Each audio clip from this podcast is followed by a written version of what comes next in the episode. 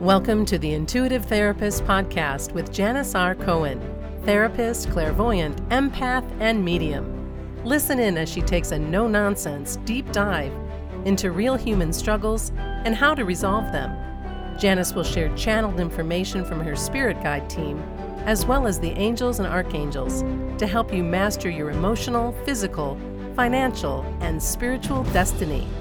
And now, Janis R. Cohen. Hey, y'all. Janis Cohen Coram here on the Intuitive Therapist Podcast. So happy to have you this week. Let me ask you a question. I love questions. Y'all know I love questions. If you were to say your worst fear out loud, truly the one that cuts the deepest for you, what would it be? Sure, we all fear losing ones we love. I know I do. I have. Uh, and that scares me a lot.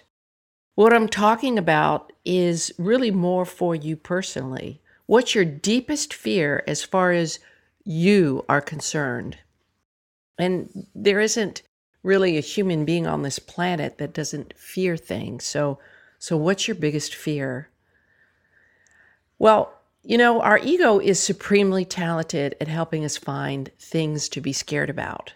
And we become scared about pretty much anything when we don't believe we've got a locus of control and when we aren't certain of outcomes. And it's really a natural part of being human to fear the unknown.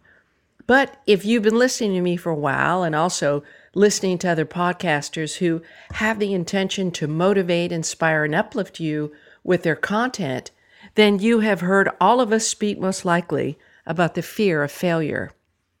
And it feels almost as if it's programmed within us to fear failure. Perhaps it is, you know, so that we can learn to triumph over the things that seem hard and new. But what if I told you that the fear of failure has a deeper fear embedded in it? Could you tell me what the underlying fear of failure is? Truth is, the answer is the fear of not being good enough. Fearing failure is never about actually failing. Acts aren't what we fear, it's how we do and how we will feel about the act that freaks us out. Let me explain. So, when we fear failure because we determine that if we fail, we aren't good enough, worthy enough, or deserving enough, then you can easily overcome fear by doing one simple thing, right? Taking action, large or small. And remember, action creates clarity. And when you have clarity, you create certainty, and then you can easily make decisions from that place of certainty. Right? So, is this making sense so far? Now, today's topic is about something far more sinister than fearing failure. And I wonder if you can guess what that is. Well, there's nothing more haunting for a human being, even if they are far along their spiritual path, than this one thing. And that thing that haunts us humans, and the thing that you should truly be terrified about, is having regrets. So, why do regrets trump the fear of failure? I'm going to explain. See, you can change any thought you have, and that includes fearful thoughts, right? Um, and you can transmute the fear of failure into a better thought and hold on to that, or you can simply take action and kick fear's ass to the curve. Curb, right? Right. So you can eliminate fear immediately through those two methods take action or change a thought that makes the the fear seem less scary. But now, regret, well, that's a difficult one to shift and eliminate. But why? Why do we have such deep difficulty eliminating regret from our lives? Well, in my opinion, it's because you can't change your past. And I've always said you can't wish for a better past because you can't change what has already happened. And that said, Regret sticks around and permeates your life and your life force energy. It's like the slimy gift that keeps on giving. Only thing is, we don't really want to feel regretful. I know I surely don't. And you see, regret hangs on us like a layer of muck, that slime I was talking about. And we can't wipe it off until we change one thing. And that one thing is this how we choose to see that thing that we regret. Now, how you see yourself determines how you see everything else, I hope you know. How you see your past life circumstances, meaning what's happened in your past life currently, determines how you see and move forward currently in the future, right? So, how you see your past determines how you see and move forward now and in the future. So, if regret exists in your life, which it does for everybody, by the way, then you've got to get a hold of the true meaning of your regret. Remember, before I was referencing that the underlying there was an underlying fear below the fear of failure. So this is what I'm trying to help you get at.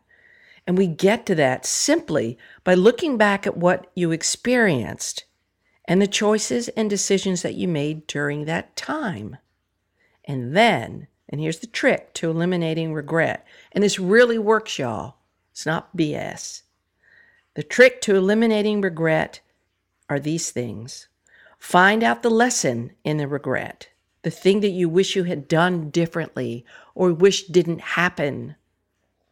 And then, here's a golden nugget make new commitments to yourself about what you've learned from what you've learned.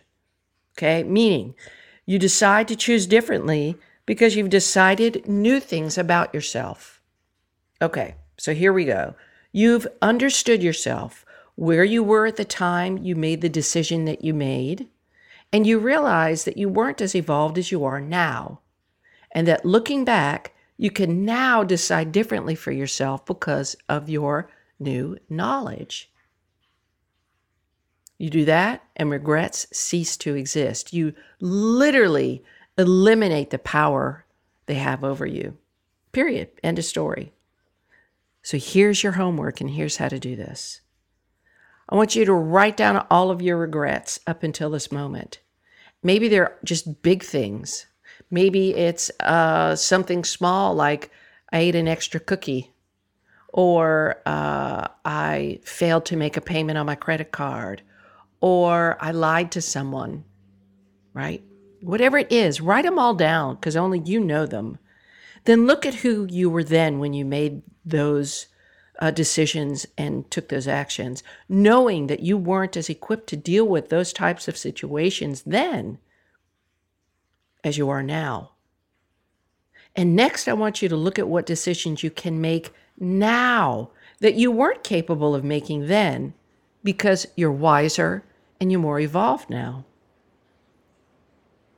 And then make a commitment with those new decisions in mind and simply move forward, knowing that you will not allow yourself to have regrets about those things anymore. You're, you're deciding something different and you're taking a new action. And it doesn't matter what it is something you said that you regret, something you wish you had said or done that you didn't, uh, or something that you look back on and say, oh my God, how could I possibly invited this experience into my life in the past? Why me? And if you go beyond the why me and you go, why not me? I invited it in for a reason. Let me look at what happened. Let me look at how I showed up for myself. And do I like it or not? And if not, okay, well, let me look at what happened. And if that situation were to happen now, how would I show up for myself differently? So, if you follow these steps, I promise you, you'll be crossing off all of the regrets, regrets off your list once and for all. New commitments X out any regrets or unfinished or incomplete experiences. I've talked about incomplete experiences a lot, but this really hits home for it. We aren't meant to live in our feelings, and we are not meant to live with regrets. We're meant to notice these things and, and become better because of them.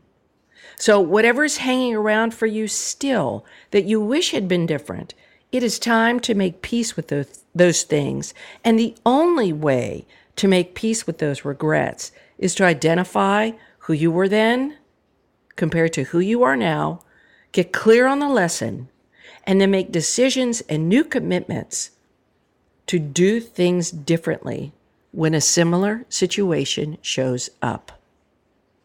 Trust me, this works. Now, go write your list, everything. Write everything down and do the homework, these steps to eliminate them. If you are not able to eliminate certain ones, then you haven't really uncovered the lessons and you're focused on the negativity rather than what you can learn. Maybe in a conversation with somebody else, you say, Hey, you know what? This happened to me and I still regret the hell out of it. I still feel X, Y, and Z about it. Well, there you go. Look at those feelings and say, Gosh, you know, why would I feel ashamed? Why would I feel embarrassed? Why would I feel stupid? You look at that and find the belief under that because at that point you believed what? You feel ashamed because you say to yourself, I'm, I'm better than that. Why did I stoop so low?